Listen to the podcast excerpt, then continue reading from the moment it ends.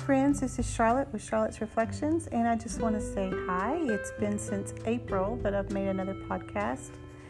But today, I figured today was the day. It's June, it's bright, it's sunny, it's warm, and a good day to be inside.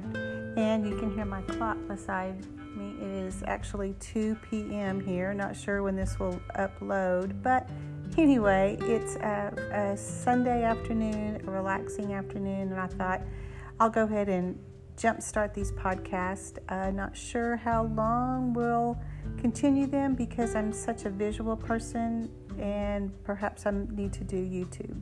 I don't know, we'll see.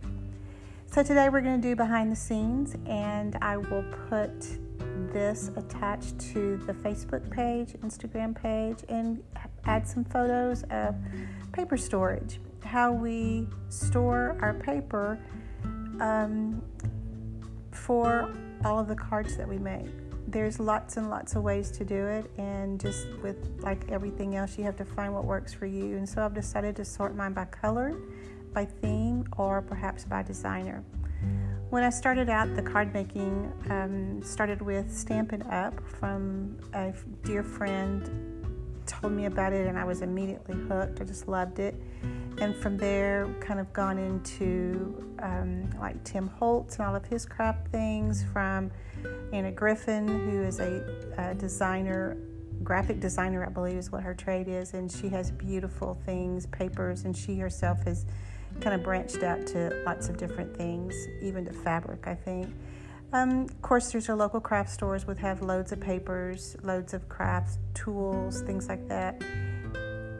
So from all of that, I have quite a collection, and I really have to watch myself when I go into places is not to really buy anything else. I'm trying to use the papers that I have, and with that comes a storage issue. So, what I've designed is a place where I ha- can put on my papers by by the by the colors, and so if I need something, I could go to that particular file and choose that that color that I want, and then with that color comes a diversity of shades and hues with that color. So it's just kind of a fun thing to kind of play around with that.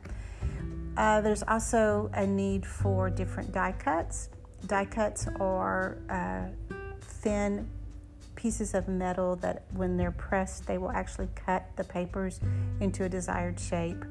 And with that, there's gosh, tons and tons of, of different shapes that you can purchase. And I've got a, a, variety of things, different things that I find and I like, and then they can be adapted to different cards. There's also, of course, stamps. Uh, the company Stampin' Up is based on stamps. I myself am not really good with stamping. I, I guess I'm not precise enough. I like to use them for generic type things, but I have found myself I like embossing and I like the die cuts. So I've got storage for all of those, and I thought I would just show you how I keep them. And then along those same lines is recycling. So there are some people who will take anything that comes in the mail that, that they consider junk mail, they will use that paper and recycle it and turn it into something else.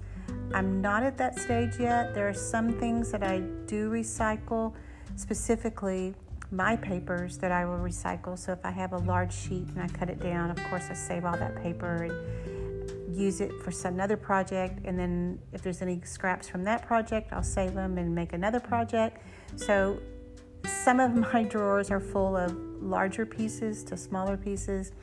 And so I kind of challenged myself okay, instead of going out and buying new papers and buying different papers, let's use up what I have. So with that, I go to Pinterest for a lot of inspiration.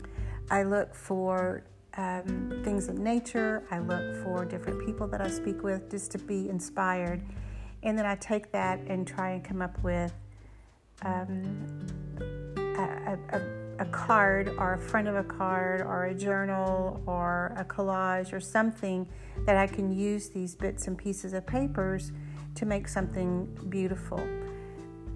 The challenge with that is if I post it and someone says, Oh, I love that. Can you make me one just like that?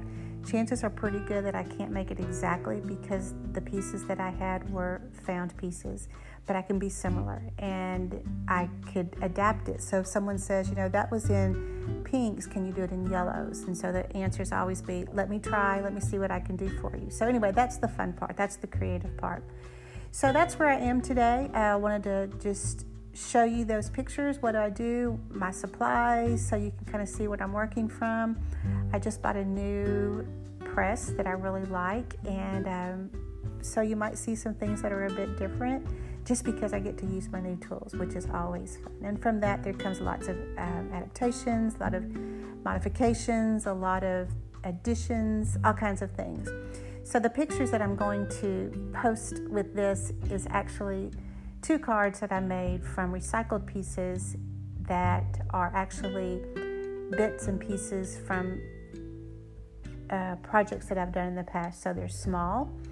The pieces are, I've cut them into triangle shapes, put them all together, and because I'm so visual, I like monochromatic things, and then every now and then I have to challenge myself to step out of my box, and so you'll see some things that are probably not characteristic of the of a lot of my things, but I thought they were kind of neat, and it was fun to to just be a little bit different, use up what I have, and make something that hopefully someone else would, would like as well.